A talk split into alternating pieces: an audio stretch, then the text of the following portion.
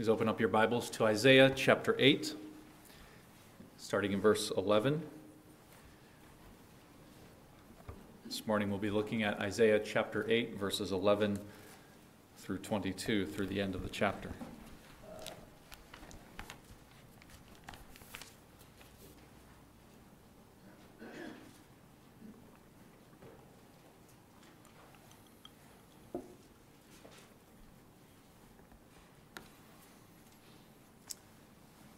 Hear the word of the Lord beginning in Isaiah 8, verse 11.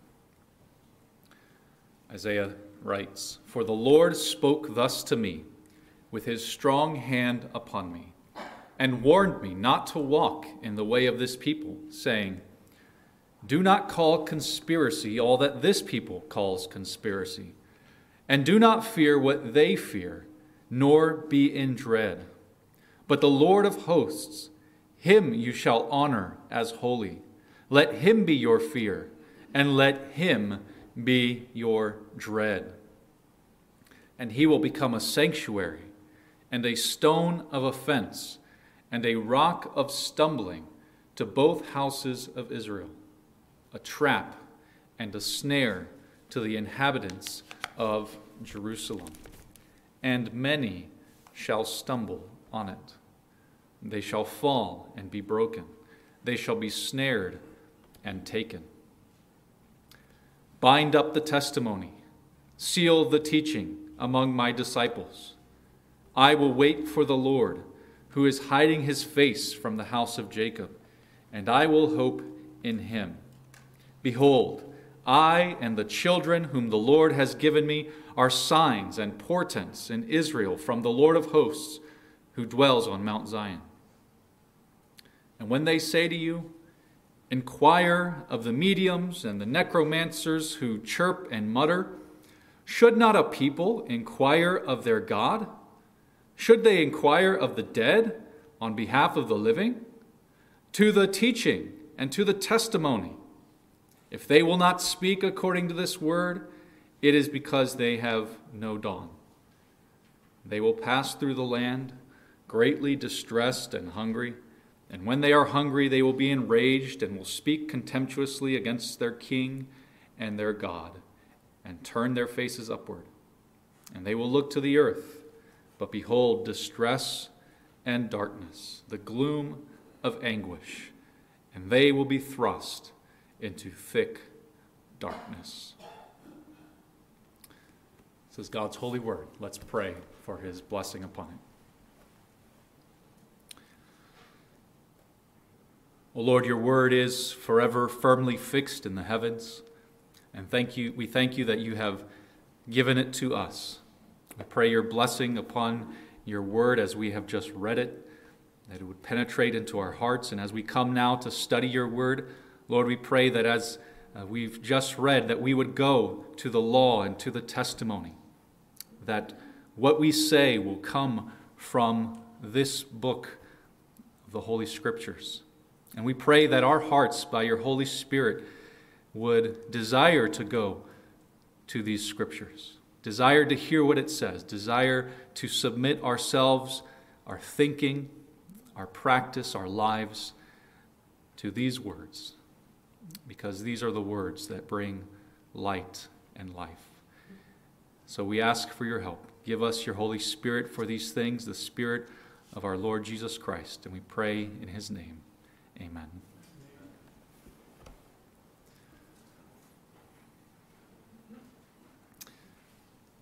Some of you may know the novel by H.G. Wells called War of the Worlds, and maybe you've seen the movies that it has turned into or shows. And after it was written as a novel, it was broadcast as a radio show back in 1938. Uh, Orson Welles produced this and narrated and directed this radio show that, that was broadcast on October 30th as a Halloween episode on 1938, and it was broadcast on CBS radio. Well, apparently, some people didn't make it to the beginning of the show So they didn't hear the introduction and the announcement that this was this show, War of the Worlds. And so apparently, some people, uh, wanting a, a nice, relaxing evening and some entertainment, they maybe after dinner, they turned on their radio. And when they turned on their radio that night, they heard all about an alien invasion. That's what War of the Worlds is about. It's about Martians invading the earth. And so, as they're hearing about all this drama of an alien invasion in central New Jersey, apparently some people started to panic. Some people thought this was CBS News. This is the news of what's actually going on right now. Martians have invaded New Jersey. Now, because we know the story, we know what War of the Worlds is, and we know after the fact that this was just a broadcast, uh, that might sound silly or funny to you. But think about it. Think about yourself. What would you have done? What would you have done if you turn on, say, the TV in our day?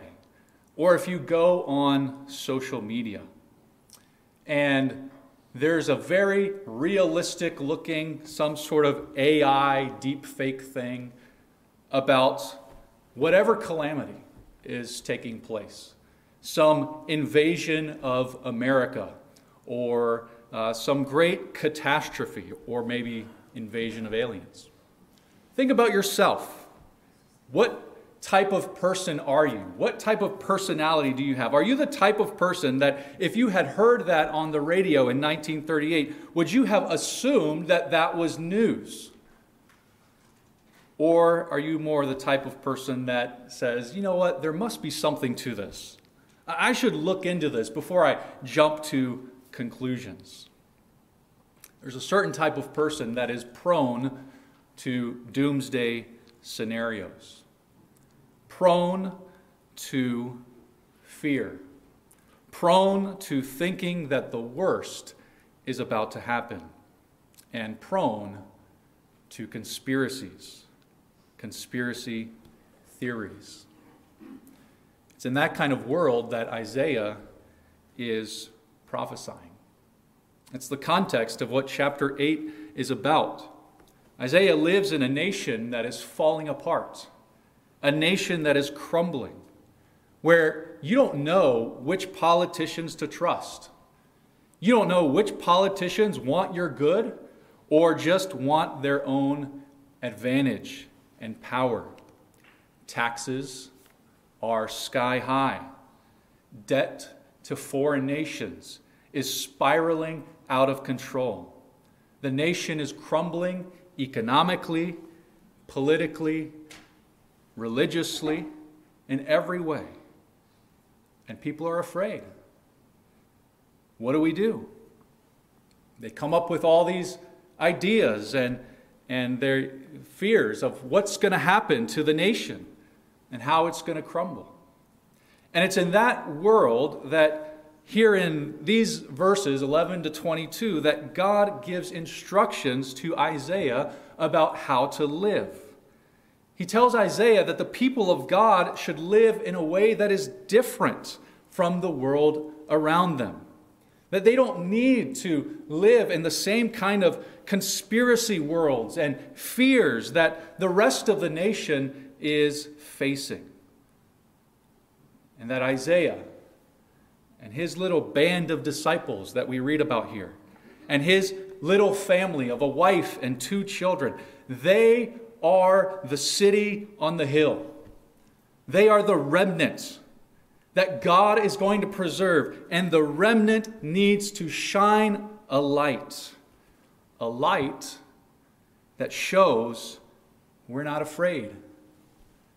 We don't fear the crumbling of the nation around us because we're different.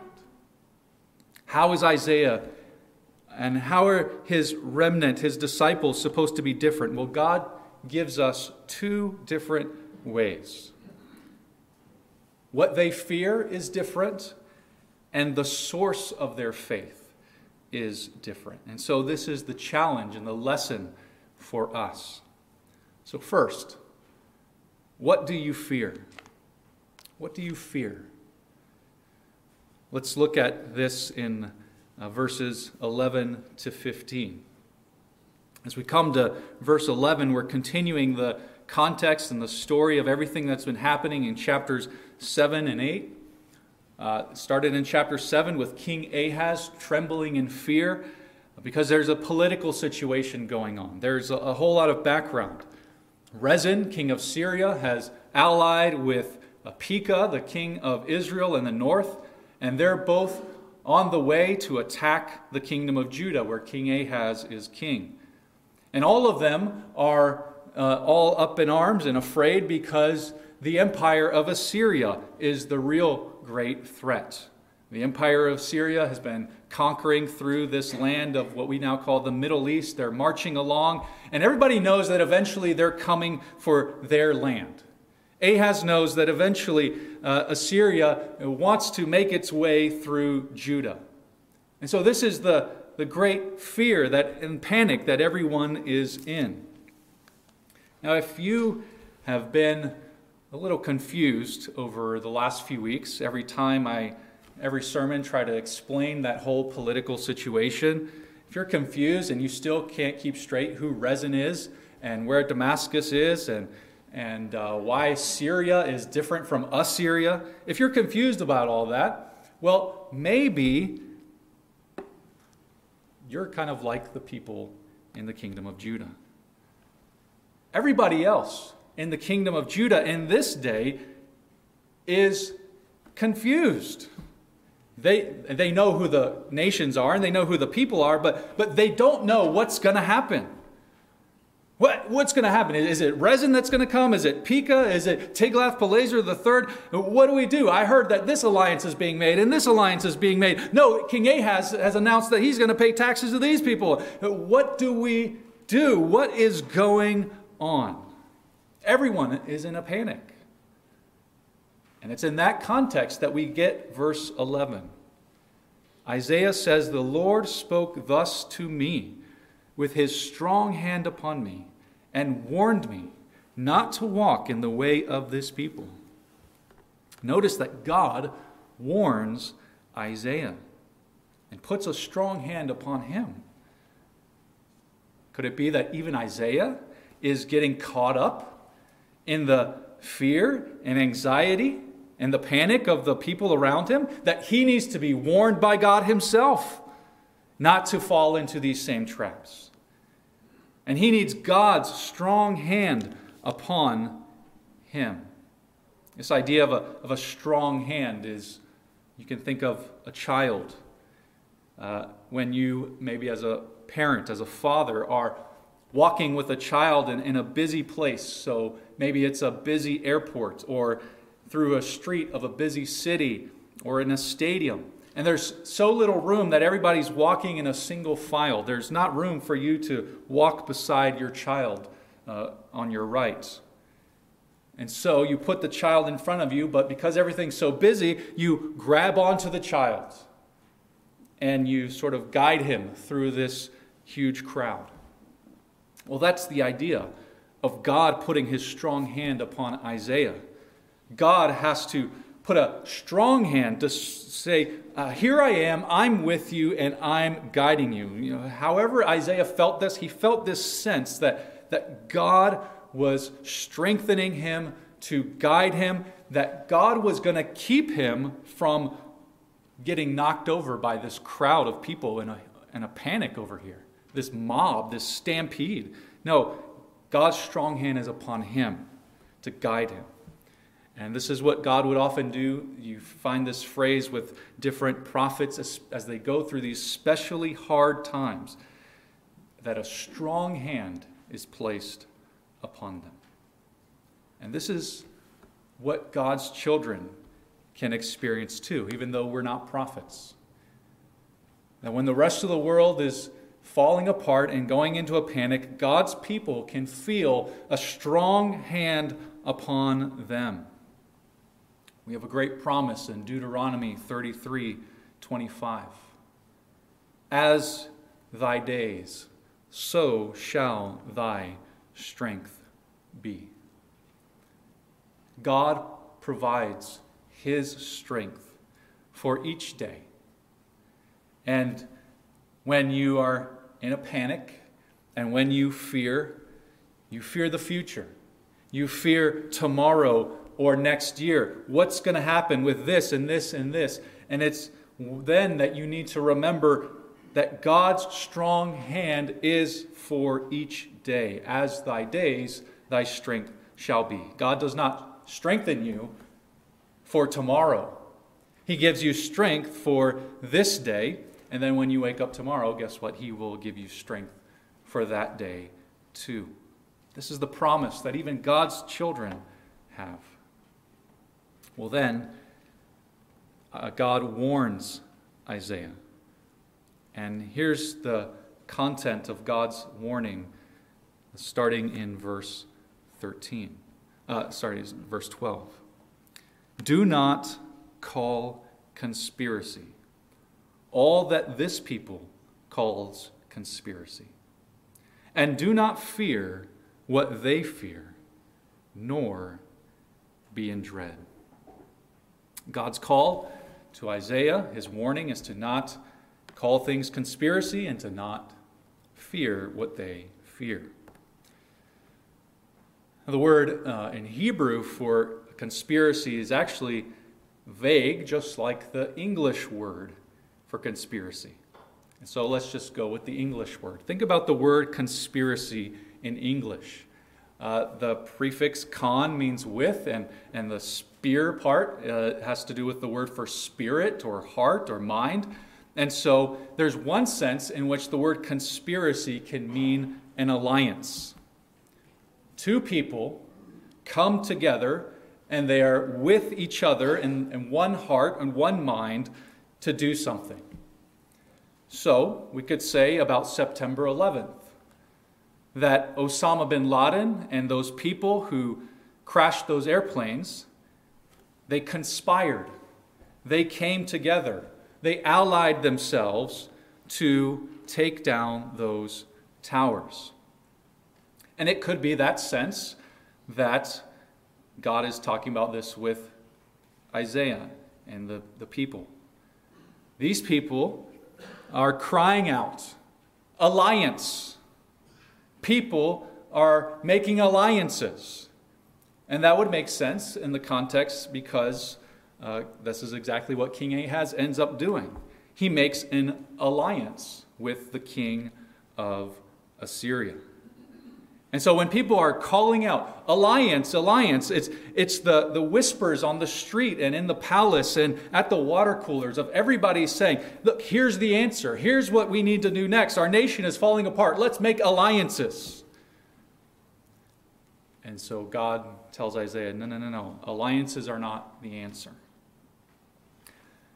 But there's also another meaning, and uh, I really think that God intends shades of meaning, and they both can be true at the same time. But the other sense of the meaning of the word conspiracy is what we usually think about with uh, conspiracy theories. That people have conspired together. They've come together, but they're doing this in secret. So most of the world doesn't know what is happening underground, what's happening secretly. So, to use the example of September 11th again, we can use the word conspiracy in that sense. People have conspiracy theories about how, how that all was planned out, and people had purposed secretly to bring down those towers. And so, this could also be the idea of what's happening in Isaiah's day. People are coming up with all the conspiracies.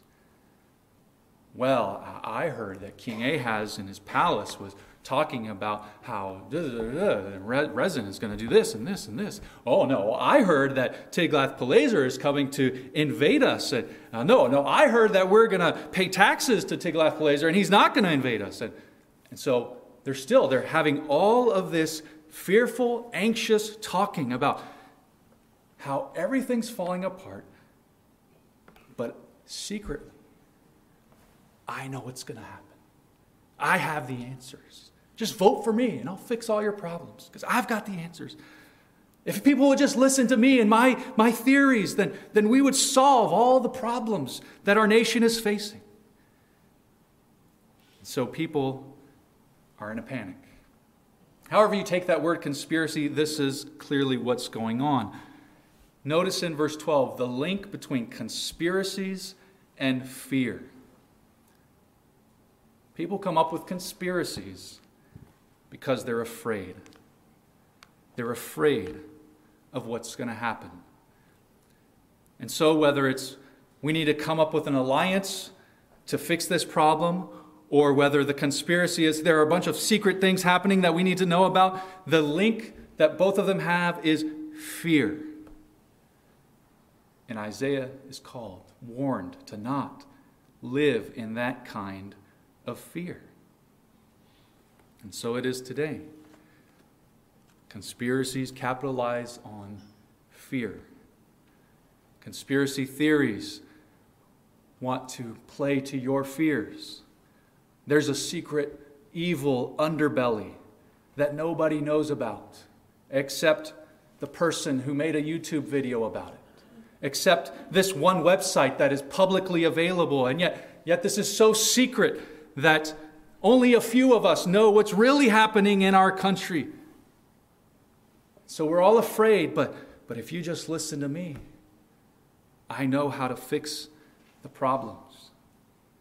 But God is telling Isaiah the problem is the fear. And the fix is a different fear. How do you, how do you get over these fears of all these conspiracies? It's not to fall into them, he says. But look at verse 13 but the Lord of hosts. Him you shall honor as holy. Let him be your fear, and let him be your dread. The antidote to fear is fear, fear of the Lord. We are called to fear the Lord, and that word has so much encapsulated in it. It means awe of God, reverence, but it also includes love and trust of God. But it begins, we see, with honoring God as holy and dreading God. Now, think about that word dread. Dread's not a, a word that we use about God very often. Somebody should have a conference one day on the dread of God and we'll see how many people show up to that conference. People don't like to hear about dreading God. We use that word to talk about dreading a surgery, dreading that you have to face someone that you have a broken relationship with. You dread that you are going to have to face a certain event, and so you feel this burden upon you. God says, let Him be your dread. You should have a burden and a sense of terror that one day you will have to face God. You will stand before the judgment seat of Christ and have to give an account for your life. In one sense, you should dread that appearance before God. We'll come back to that. But you dread God because at the beginning of the verse, you honor him as holy. You know he's not just going to give you a pass. You know he's not just going to say, ah, don't worry about it, everything's fine. But you honor him as holy. And Remember, we're only in chapter 8, and, and we've already gone through chapter 6. And Isaiah is very familiar with what it looks like to honor God as holy in chapter 6. It must have made a great impression on Isaiah that, that would have stuck with him the rest of his life, what he experienced there in chapter 6. And yet, still, as amidst all this panic, God has to remind him Remember what you experienced back then. Honor me as holy. Isaiah needs to remember that feeling of that great throne of God and how he felt that he was coming completely undone, as if he was falling apart, completely exposed, and all his sin was laid bare because he was in the presence of the holy God. And he cried out, Woe is me.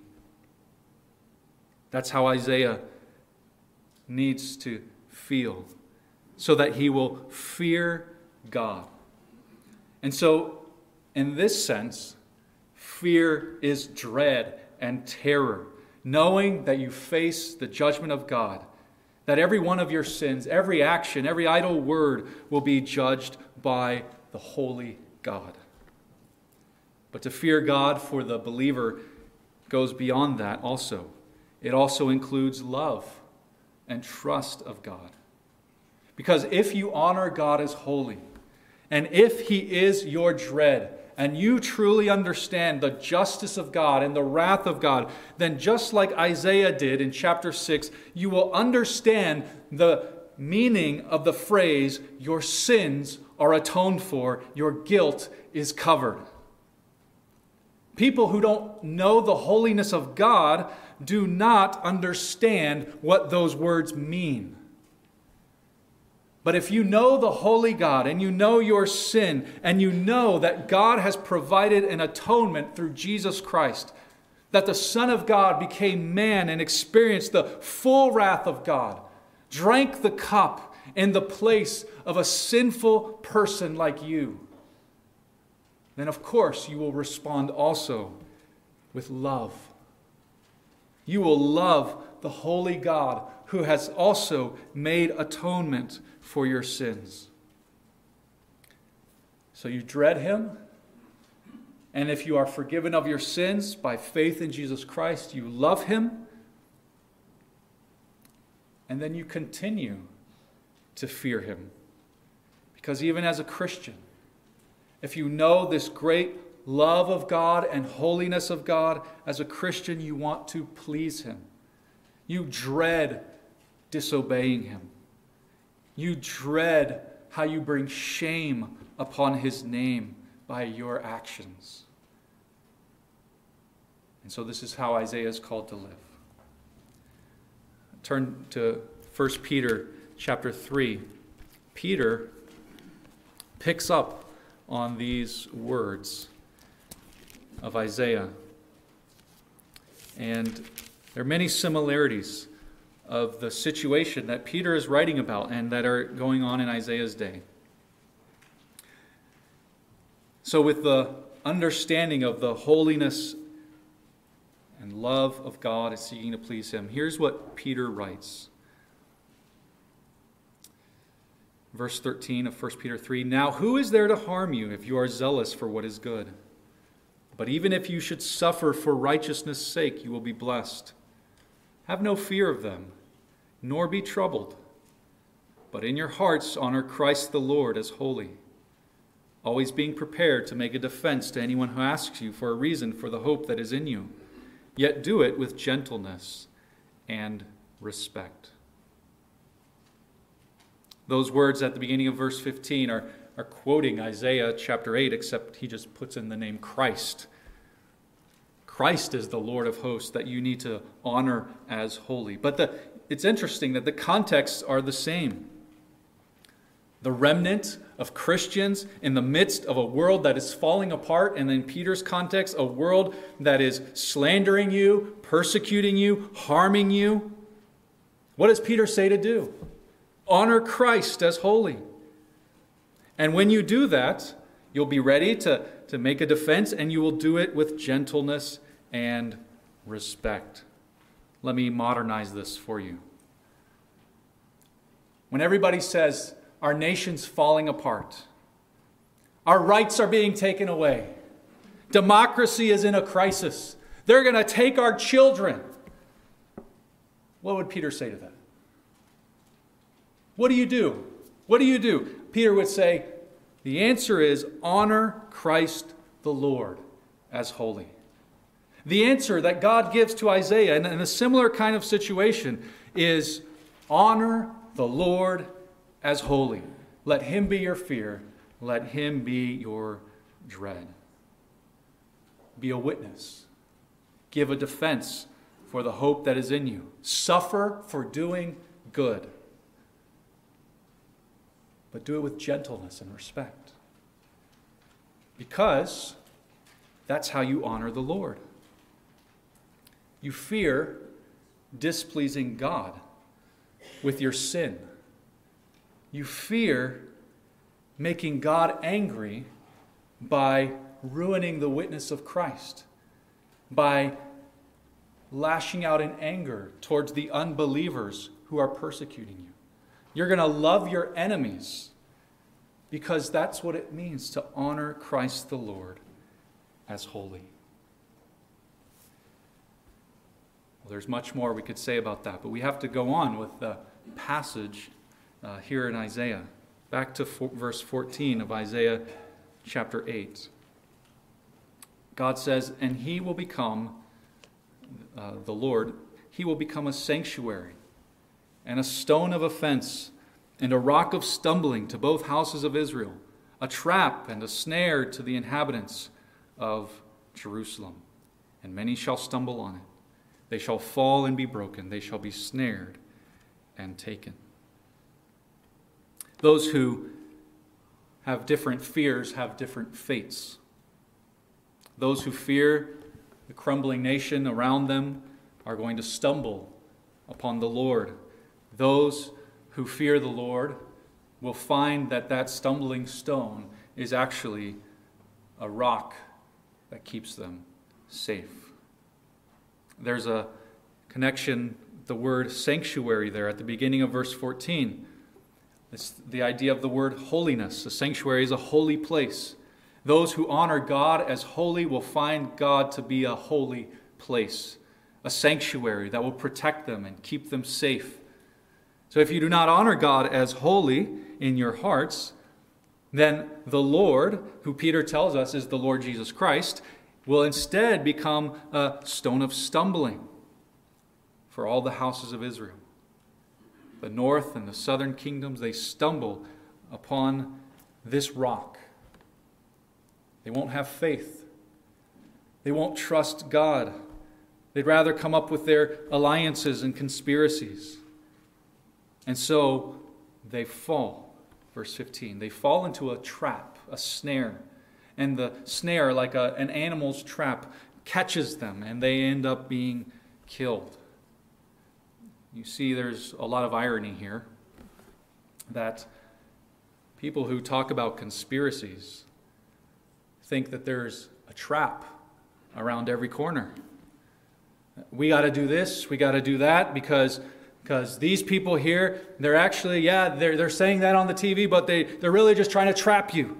And it's going to be the downfall of, of our society.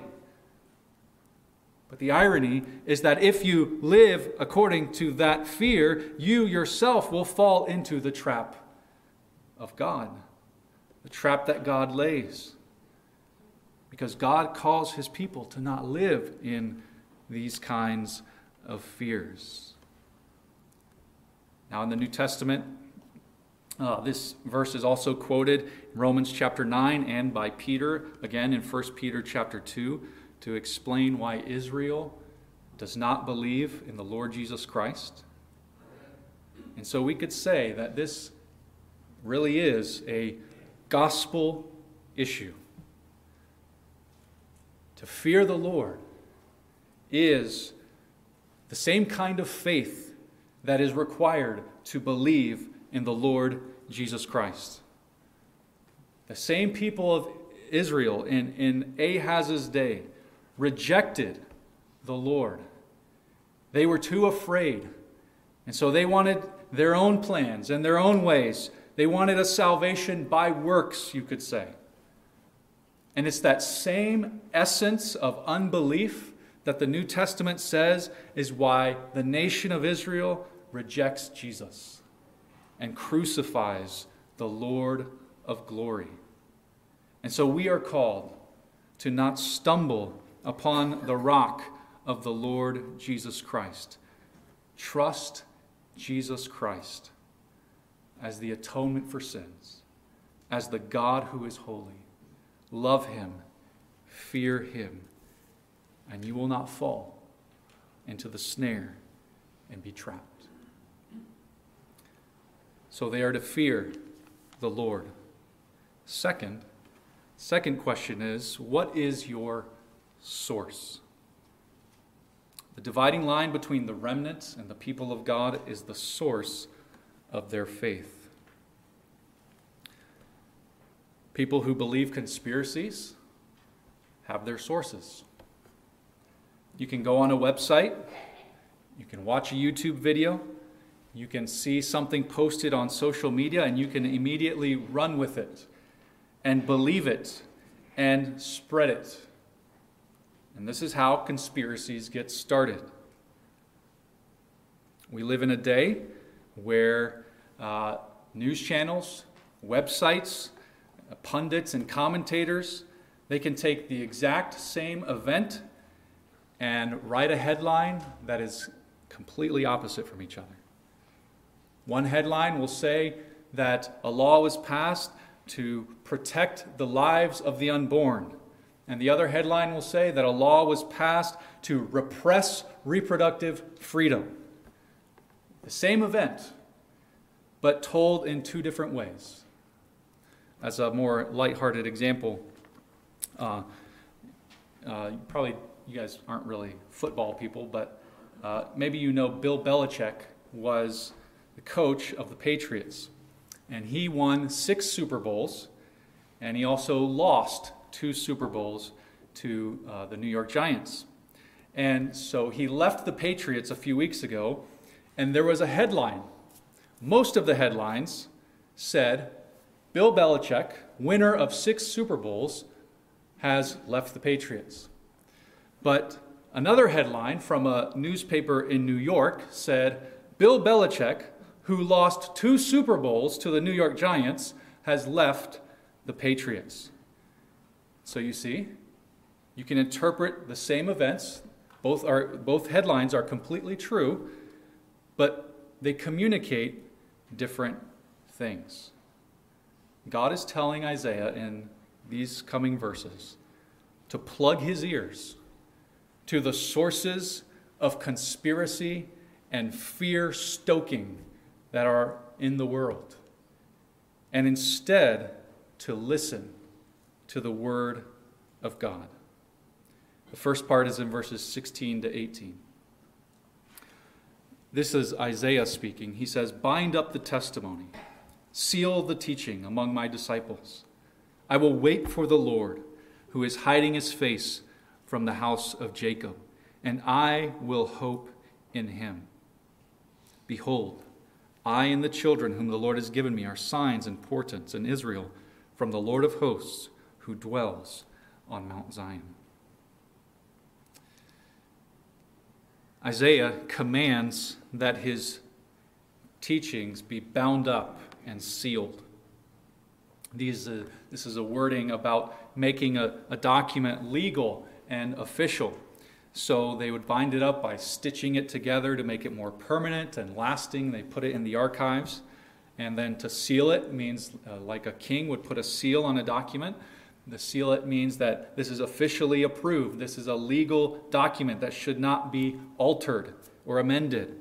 So bind it up, put it in the archives, and keep it with my disciples. Isaiah had some disciples. This is the remnant. This is the extent of the remnant. Or Isaiah's disciples and his family. His disciples probably were the ones who copied the book of Isaiah uh, for the coming generations. But at this point, he hasn't finished his whole book, obviously, but at this point, Isaiah is saying, Take what I've prophesied. It's sealed as official words from God and put it in the archives as a way of saying that this is Scripture. This is the Word of God. And this Word of God is going to come to pass. When it comes to pass, all you got to do is go to the archive and pull out these prophecies, and you'll see that God said this would happen. So, all of these events uh, with Assyria, Isaiah has already prophesied Assyria is going to come and destroy Judah. Why are you all in a panic? Why are you all talking about all your conspiracy about what's going to happen? God's already said what's going to happen.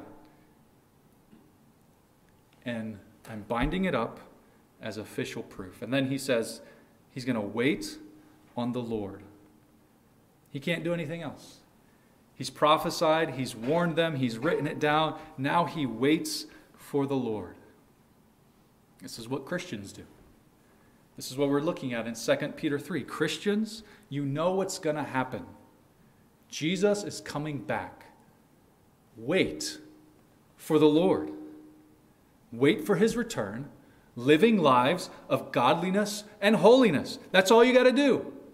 You don't have to worry about all the conspiracies and the nation crumbling around you. Uh, you know that Jesus is coming back. Isaiah waits from the Lord, he hopes in him. then he says, verse 18 I and the children God has given me are signs in Israel. Isaiah's name means Yahweh saves. His first son, Shear Jashub, the remnant will return. So, promise that a remnant will be saved.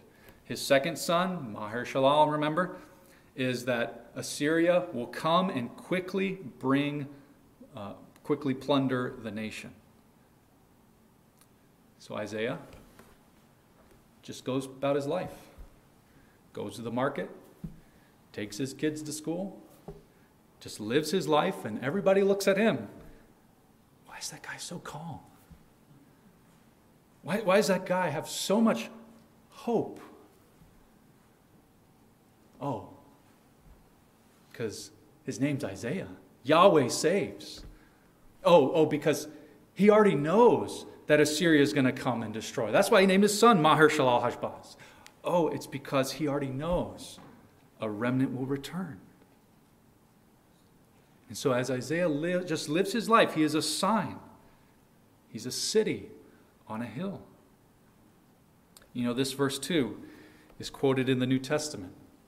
Uh, verse 18 is quoted in Hebrews chapter 2, and it's applied to Jesus. Jesus is like Isaiah.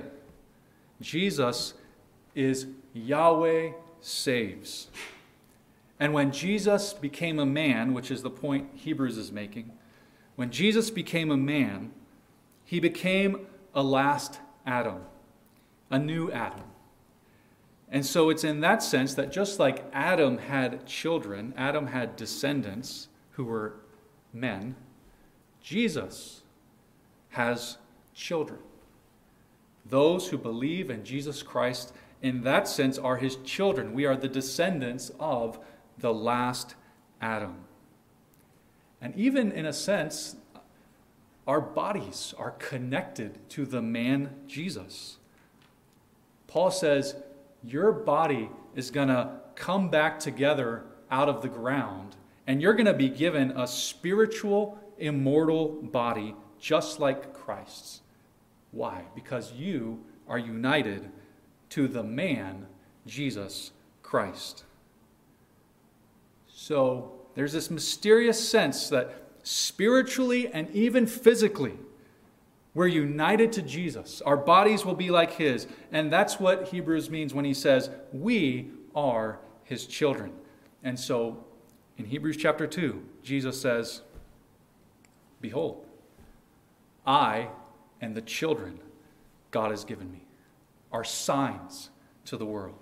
You, the church, you, Christians, are to live your lives fearing the Lord, walking in hope walking in calmness and gentleness and respect because you honor Christ the Lord as holy, as the child of the Lord Jesus Christ, as a sign to the world, just like Isaiah and his family.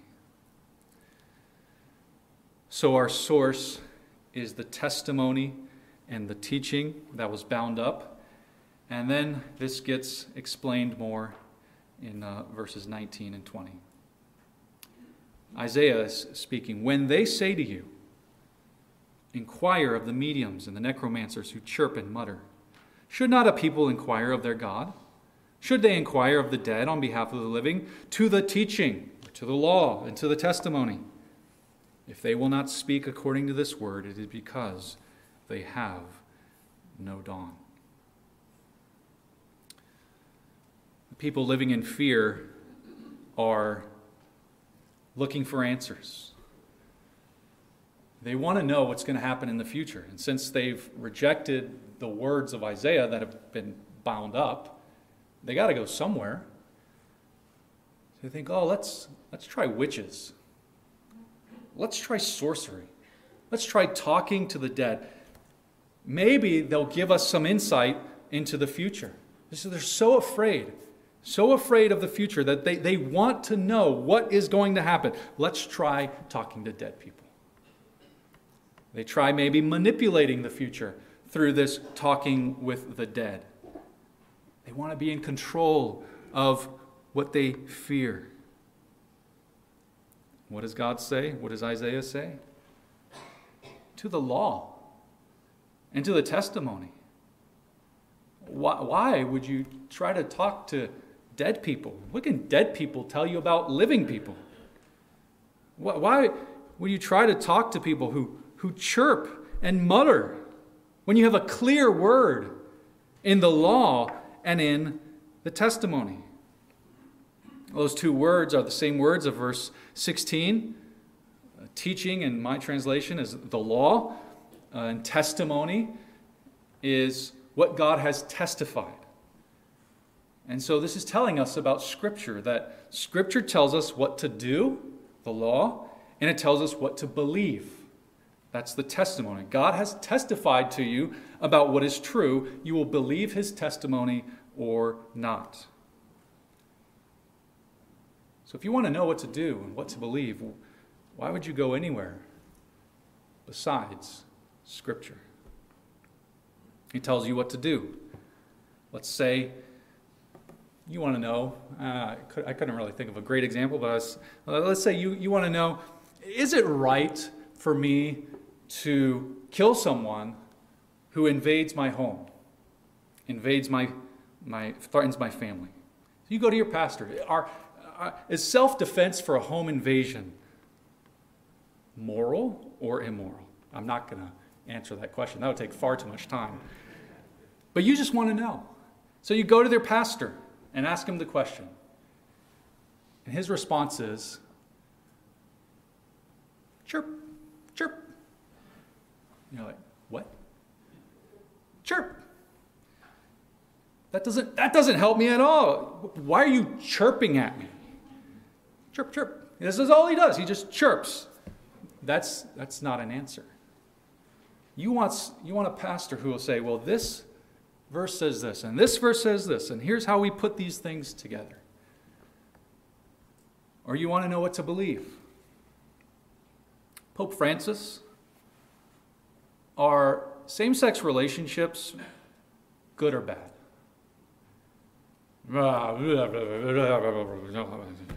Lord, uh, and Pope, yeah, Francis, I read the document. It doesn't make any sense to me. Are, tell me, are they good or bad? I want to know what to believe. He just mutters. That's not an answer. You don't want to go to Pope Francis. You go to the law, go to the testimony. What does the Bible say about this? And you get a clear answer. You don't get mutters from people. That's what Isaiah is saying. We have this great verse here in verse 20 about the doctrine of Scripture. It is clear about everything God wants us to know to be saved and to obey Him, to live a life of godliness. It is sufficient, it's all that you need. There's a great place for theologians and creeds and confessions. Those are important. And I could go on all day about how important they are. But, but someone can be saved by simply reading the scriptures. And people can live godly lives by reading the scriptures. Scripture is clear and it is sufficient.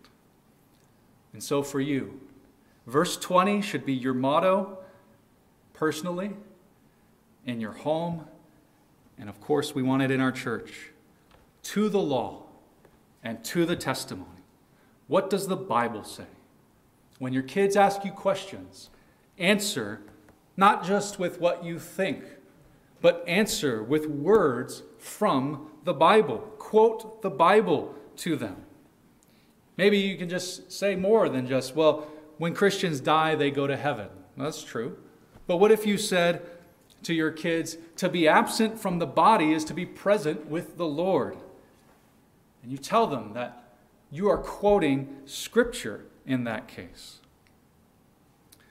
In the church, we want to pray Scripture, fill our prayers with the Bible. We want to sing Scripture. And of course, we want to hear Scripture being preached. Go to the law, go to the testimony. For your own personal life, you as a Christian need to know the Bible. I know pastors say that over and over again, but we say it because it really is that important. You need to know the Bible. Read the Bible. Read the Bible over and over again. Read it front to back. Read the Bible like it's a map. You need to know how all the things connect to each other. Yeah, you need to know the main places and the main events, but you need to know how it all fits together. This is the problem sometimes when some people just, oh, I'll read a psalm here, or I'll just read Proverbs, or I'll read the Gospel of John. You start your Bible reading plan, and I don't know if you're at this point in Leviticus, if you started January 1st. Maybe you're at Leviticus now. And, oh, I don't want to keep up with my Bible plan because I'm in Leviticus. What does that have to do for me? Well, Leviticus is a spot on the map that connects everything to the Lord Jesus Christ.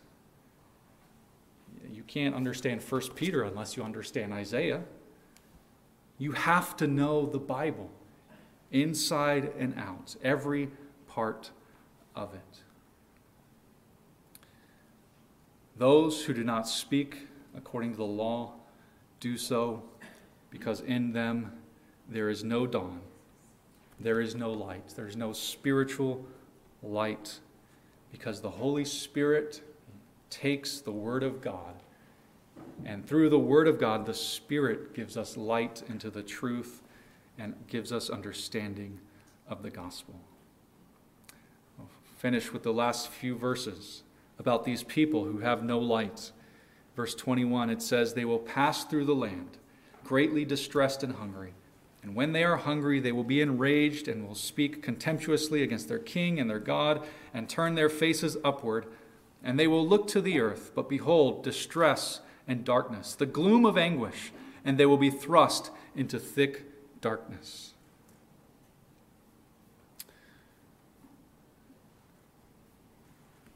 What I want to emphasize from those last two verses is just the fate. Notice how he gives the fate of those who stumble at the first part, and then he gives the fate again of those who have no light. Their fate is to be cast out into thick darkness. This is what Jesus is referring to when he says that unbelievers go to hell as a place of outer darkness. Here's how these verses tie everything together. God is saying, Why would you listen to those people? Why do you listen to people who will curse God, rage at God, who are already in darkness and will be thrust into the thick darkness. You turn on the news. You go on the websites. You go on the YouTube videos or the social media. You realize every single one of them, I mean, besides a few Christian organizations, but every single one of them, they are, they are not out for the good of your eternal soul. They make money off of your fear. If you're afraid, you'll click on that headline. You'll watch that video. You'll post that post. Every politician is going to get their votes based on you fearing their opponents. They're not out for your good. They want you to fear the future. They are trafficking in your outrage. They're profiting off of your anger. Their fate, because they're not speaking according to the word of God, their fate is darkness. They're unbelievers. Those YouTube videos are chirps and mutters about the future. We don't know what's going to happen. We don't know what will happen to our nation. We don't know what a politician will do. Everybody's chirping and muttering and prognosticating and forecasting. They have no idea what a sovereign God will do. Go to the law, go to the testimony, see what God says about his church, see what God says about his people, see what God says about how he will sovereignly use the hearts of kings to accomplish whatever he will. You'll have a lot more peace. The dividing line, the remnant and the world is what you fear. You fear the future or you fear the Lord. It's your source. Is your source the chirping and muttering of the unbelievers?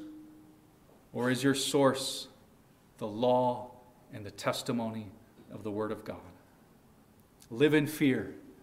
Go to the fear of the Lord. Go to the Word of the Lord. And that'll be your rock in the midst of a chaotic world. If you hear of an alien invasion on the radio, maybe you'll think, something's wrong. I got to look into this. Because you don't live in fear, you fear the Lord. Let's pray.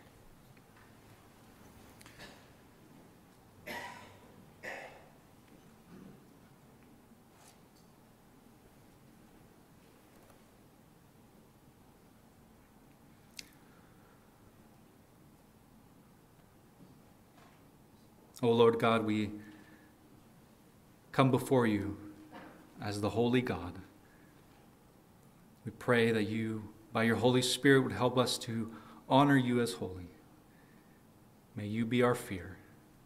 We thank you, Lord, for in grace how you have revealed yourself to your children, for the Lord Jesus Christ, and for your word. Help us to always go to your word, what you have commanded and what you have testified. We pray that you would help us to be signs amidst this evil world. We pray these things in Jesus' name. Amen.